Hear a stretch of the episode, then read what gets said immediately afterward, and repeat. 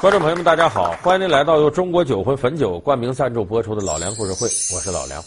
前一段时间呢，咱们可能很多观众朋友啊，都到电影院里看了王家卫拍那个《一代宗师》。《一代宗师》里有那么一个画面，给我留的印象很深，就是说这里边啊，梁朝伟演的叶问和当时广东的各路武林高手动手，其实就点到为止，比划比划，哎呦，打的那个好看。结果呢，有个账房先生出来了，他是练形意拳的。好功夫，跟梁朝伟比划了几下子就拉倒了，也很厉害啊。然后这丈夫先生说：“形意拳呢，霸道。”叶先生，过手如登山，一步一重天，形意拳霸道。有不少观众朋友没看明白，说这不好看呢，比划这几下，完事儿了。而且说形意拳霸道，哪儿霸道了？其实这也是不少啊，对武术感兴趣的朋友一个共同的疑问。因为中国这武术拳种呢，形意拳是个很大的拳种。你看中国拳是外家拳，以少林拳为代表；内家拳内三家是什么？太极、八卦、形意为内三家。内三家加上少林拳，并称中国四大名拳。那这形意拳何以能名列四大名拳之列呢？咱们今天就给大伙说说非常神秘的形意拳。这形意拳呢，也源自山西。现在大多数人认可的观点，山西太谷是形意拳的老家。那么说形意拳，咱们先得从它特点上说。你看《一代宗师》里边，王家卫展示这个东西是很对劲的，就是形意拳一点不花哨，打两下就完了。大家记住一点，江湖上有句话叫“丑功夫俊把式”，就是难看的，往往这是真功夫。凡是打的噼里啪啦那个漂亮，那都叫把式。说白了就是看着好看，形意拳就这个特点，嘁哩咔嚓几下子完事儿了。你想多看没有？而且打架过程当中你会发现呢，形意拳跟人动手呢，你一拳过来他也不招架，你一脚踢过来他也不躲闪。形意拳有句话叫“不招不架，一拳拿下”。我一出手你完蛋了，你要不完蛋咋办呢？那我就完蛋了。对。这个道理很简单，就我们说这是形意拳特点，不是说形意拳你一练那就一拳把所有人都拿下。这个技法无高下，功力有深浅，看你练的人能耐多大。这我们只是说形意拳这么一个特点。形意拳奉岳飞为祖师，所谓脱枪为拳，钻、劈、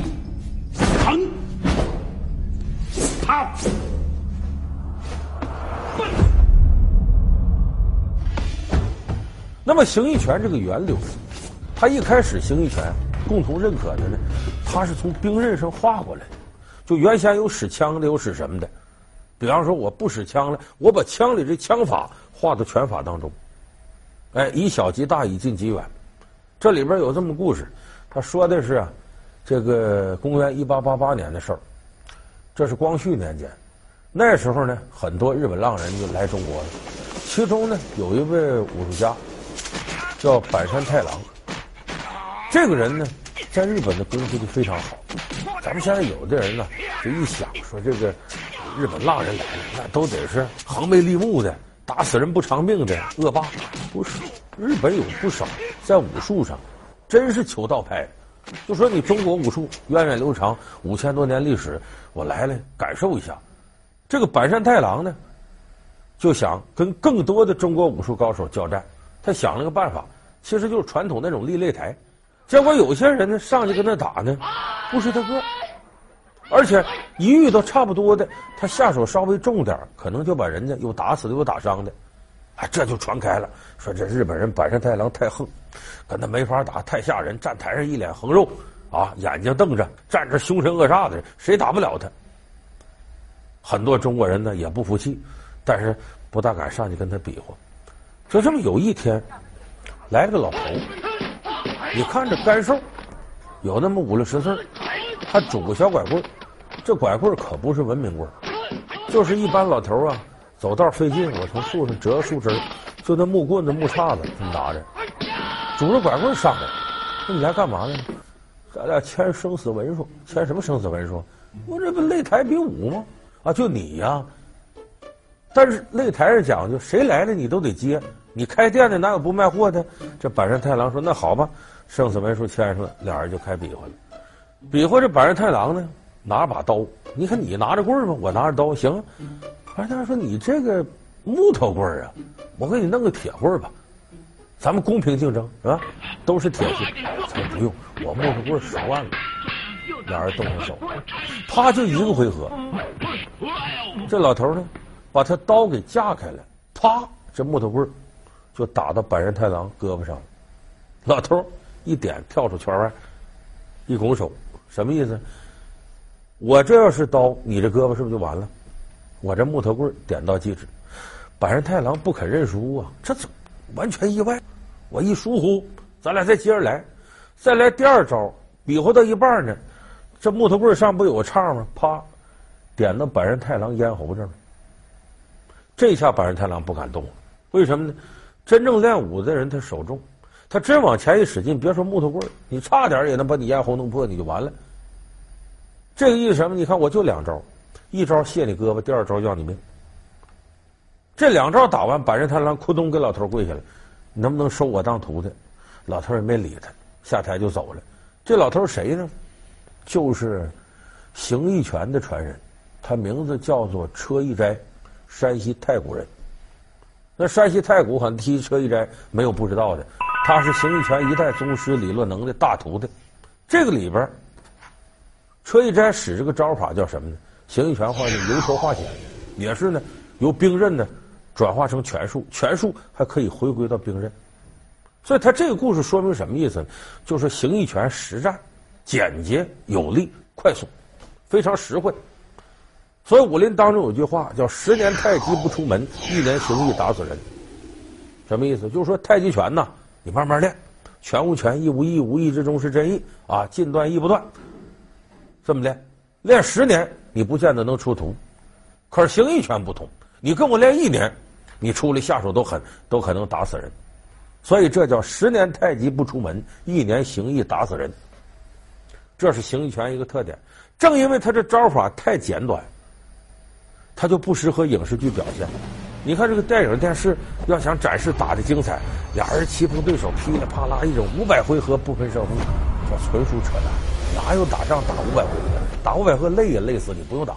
那是真正的练武的人动手，一两招以内解决战斗，嘁哩咔嚓结束。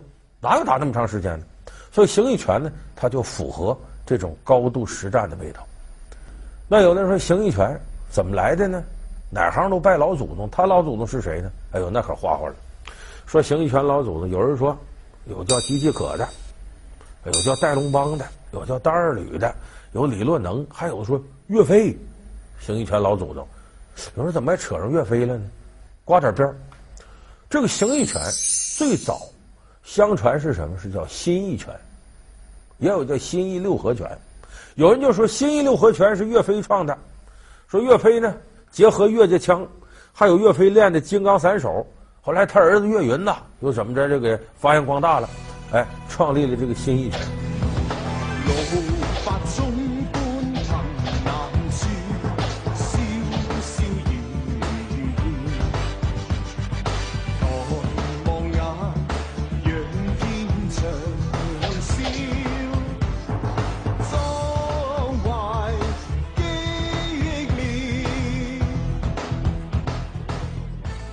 其实这是历史传说，因为岳飞呢能耐大，还是民族英雄，所以很多人捧着他，好事往他身上堆。其实一个战场上的武将，他和这个马下之间武林的动手，他不是一回事。那么这个心意六合拳就是形意拳的老祖宗，从哪儿来的呢？他是一个山西山西人，这是山西永济人，这人名字叫姬继可。年轻的时候呢，他是练六合大枪的。后来他练这六合枪呢，他去少林寺学少林拳，他就把这枪术跟拳术揉在一块儿了。就我这枪不要了，脱枪为拳，原来不叫六合大枪吗？他就改成心意六合拳。说什么叫六合呢？六合有里三合、外三合，里三合为心气胆，外三合为手脚眼，讲究气与力合，不与招合。这是六合大枪，化成六合拳也是按这个。据古拳谱记载。机器可创拳时，以心之发动为意，意之所向为权，作为权力；以六合为法则，即心与意合，意与气合，气与力合为内三合；手与足合，肘与心合，肩与胯合为外三合，统称六合。就是以思维意识活动为诱导，使之作用于形体，使意气力三者互为作用，逐步达到六合的高度协调统一、内外兼修的目的，因此称之为心意六合拳。好，感谢您回到由中国酒魂汾酒冠名赞助播出的老梁故事会。那么这个姬继可呢，再往下传，他徒弟呢，哎，叫曹继武。这个曹继武再传，收俩徒弟。一个是河南来的回民，叫马宣礼；另外一个是山西祁县的戴龙邦。这俩人是同庚，一年出生，都一七一三年出生。这两个人分两头把这个吉吉可的心意六合拳传下来了。这河南这回民马宣礼呢，没有这个别的功夫，所以他直呼直令的传了心意六合拳，就跟那打的一模一样。但戴龙邦不一样，戴龙邦是戴义头师。就原先他手上有活，后学的心意六合拳，打着打着呢，他把他原来的武术啊揉到里头去了。揉完之后再打出来，他觉得一个是威力大了，第二个呢，这玩意儿不像心一六合拳。他我这么着改个名吧，就叫戴氏心一拳，就我们老戴家的心一拳。所以你再到后来，这个心一六合拳分两支传，一支河南马氏这个心一六合拳，一支就是戴氏心一拳。他两个就有不同，你看河南马氏心意拳特点是什么呢？跟少林拳那一脉挺像，大开大合，直来直去，整个架非常大。但是戴氏心意拳就不一样，紧凑多了，贴身打的多了，所以它有了一个明显的区别。那么这个拳术再往下传，就是戴氏这支儿。河南这位马宣礼回到河南学成了以后呢，过着隐居生活，教徒拉倒了。但是戴龙邦这阵儿可不消停。他当时开了十多家镖局，这开镖局我们讲着呢，得雇镖师啊，有烫子手啊什么的，他也得教下边人这个武术。你开镖局的嘛，经常得动手。可是那个年月不行。一七一三年之后，这年月很多朋友都知道，这是大清的雍正年间。当时有句话叫“儒以文乱法，侠以武犯禁”，就是这个儒生啊，有学问的人呢，他懂得多，知识越多越反动。侠义武犯禁，你有两下子，经常能动手干嘛的？你这人整一帮人造反，不是我心腹大患吗？最好你啥也不会。所以雍正年间禁武，禁止你练武术，禁止你传授武术。所以当时呢，戴龙邦呢开着镖局，多少人盯着他，这上头还这么管他。戴龙邦一想，我怎么办？你说我听上头的不传吧，我这拳法白费了，费这么大劲练的。传不下去了。说我要是这个不听上头的，我就底下教拳的，没两天我全家都被政府弄走了，满门抄斩，这也受不了。所以戴龙邦立下了个规矩，折中，咱这么着，就是传内不传外，我只传给我们自个儿家人，外人别想跟我学。不仅传内不传外，又加条规矩，半夜里练武。所以后来武林当中呢，把这事儿呢。当个笑话提了，说就见着戴家打人了，没见老戴练拳。你看他打人很厉害，谁也没看他们练拳。所以这一门往下传呢，戴龙邦下边传给他儿子，他儿子叫什么呢？叫戴二吕。传到戴二吕这儿，这个门风有改变了。怎么改变了？他不传内不传外吗？不传到外人那去吗？哎，从这边有变化，传到谁了呢？就是我们一开始说那个车一斋。他师傅戴二吕这说的还是戴氏心意拳，到了他传给车一斋的师傅叫李洛能，才正式有形意拳仨字这个名字。说怎么着传内不传外，还传给一个外姓人？哎，这得说靠戴二吕一嗓子喊出来的。他怎么喊出来的？咱们前面说了，戴龙邦开镖局了，那当时镖局这行呢有个规矩，叫镖不喊仓。什么叫镖不喊仓？仓就指沧州。大伙儿记不记得林冲雪夜上梁山？林冲不就在沧州吗？草料场，最后把这些呃陆虞侯什么都杀了，哎，拿大枪挎酒葫芦上梁山了。沧州这地方净发配些犯人，往往这犯人呢都会两下，因为林冲手艺就高，所以沧州这地方传下很多拳。这个地方武术高手众多，所以镖局在别的地方喊号子啊，我们什么什么镖局到沧州把旗一收，不敢吱声了，推着小车叫倭瓜镖，保金银财宝塞到大倭瓜里头，这叫暗镖，都不敢明镖，这这叫镖不喊仓。但二吕不服这劲呢，他横啊，所以他领着镖局从这儿过的时候，他就喊啊，我们广胜镖局，广胜镖局怎么着喊。结果这把沧州地面这些高手惹恼了。沧州地面上呢，有个高手，就是公认的这沧州第一高手。这人叫什么？现在已经无从可考了。把他抬出来跟单二吕，就说也不为解你这镖，你这么横我就看不惯，我得跟你打一场。两人就动上手了，也就是两三招功夫，单二吕就把他打败了，还把他腿踢折了。结果这一场武术，这个比试。最终形成了形意拳，怎么形成的呢？他俩打是打，旁边有人站着，这个人就是李洛能。这李洛能呢，就是这个沧州第一高手的徒弟，他在旁边看着，我师傅够厉害的了，我那都五体投地的，这怎么跟着单二吕一打，根本就不是一个档次的。他这个心灵受到了很大震撼。单二吕打完了。镖护送完了，回山西老家了。没两天，说有个年轻人找你了。推门一看呢，李洛能找上门来。一进门就磕头：“师傅呀，你收我吧。”单二吕说：“什么叫师傅？这这这这起来，怎么回事？”结果李洛能呢，功夫不负苦心人，你不不收我吗？我不走了。李洛能也得有营生，干什么呢？就在单二吕家附近呢，租了两亩地，干嘛种菜？种菜呢，卖着菜。李洛能，李洛能，不是李洛能这仨字儿，是李老农，他就菜农种菜，种菜呢，一个是维持自个儿生计，再一个，只要是有最好的菜，干干净净的绿色食品，ISO 认证的啊，推上车，给这师傅送去，给单二吕送去，就这么着，是足足待了好几年。单二吕铁石心肠，没事儿了，把单二吕他娘感动了。这个单二吕虽然认死理儿犟。可是个大孝子，单二吕说：“那行娘，我顺你的意思吧，把李洛能收下了。”李洛能开始练了这个带式形意拳以后，因为李洛能也是带一头师，他就把以前的体会揉到里头。这李洛能也是个练武天才，一点点呢，他就觉得自己练这东西跟原先不一样了，他把这个东西正式定名为形意拳。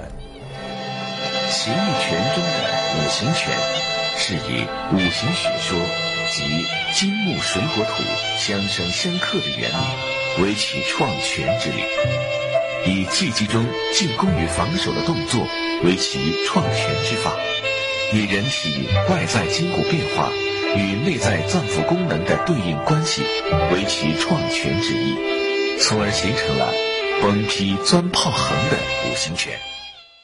五行拳，就我们现在不少人也会劈崩炮钻横，哎，这形意五法。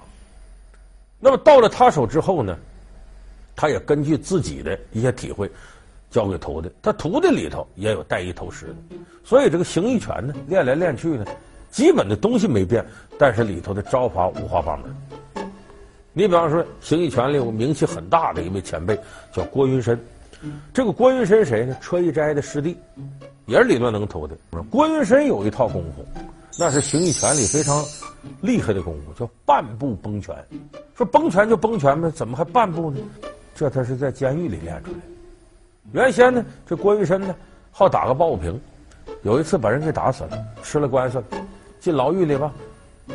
这是重刑犯呢，下边脚镣，上边那刑枷，抵着手铐那大嘛，就这么端着。咱们好多人看过过去那个啊题材的影视剧里有，他这么拿着。但是习武之人讲究啊，拳不离手，曲不离口，天天得练。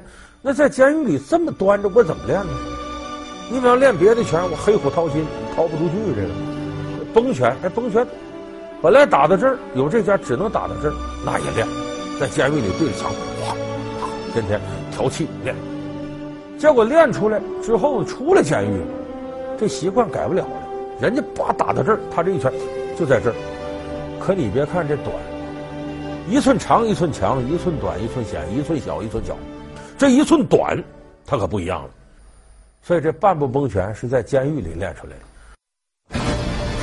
从接技和脱枪为拳开始，新义六合拳在一代又一代的传承中，不断的改头换面、发展壮大，并且花样迭出。那么，到了现代社会，形意拳又面临着怎样的局面？它的未来又将如何呢？有的朋友说，那形意拳让你说这么厉害，怎么我身边现在见不着这样高人呢？这不光是形意拳一家的事儿，中国武术这些年呢，整体情况是越来越差。为什么呢？咱们经常说，功夫再好，你快不过枪子儿。就是到热兵器时代，冷兵器的东西走向衰落是很正常的。再一个是呢，过去练武呢，能看家护院，哎，你给人当个保镖啊，啊，你开个镖局子。到和平时期了呢，练武术就挣不着钱了。还有更重要一点呢，现代人舍不得功夫。你看啊，过去哪个武术大师早晨起来就练，只要不吃饭，没事就练练功夫。你现代人能行吗？你这早晨起来，刷完牙我练功夫，这边一看手机响了，领导找你，你能不去吗？到晚上说，我练练功夫吧，朋友找你，卡拉 OK，你还得去玩去。所以挤着你一天呢，没那么多时间。过去人一天练八个小时功夫，你现在一天假如就练一个小时，你说谁功夫高，谁功夫低？还是那句话，技法无高下，功力有深浅。关键看你继承老祖宗这些遗产呢，你有多大心思，下多大功夫。现代人节奏快，下不了那么大功夫，所以武术走向衰微也是非常正常的。所以我们身边见不到一些形意拳的高手，那是再正常不过。要遍地是高手，那基本都是骗你的。好，感谢您收看这期老梁故事会。老梁故事会是由中国酒魂汾酒冠名赞助播出的。我们下期节目再见。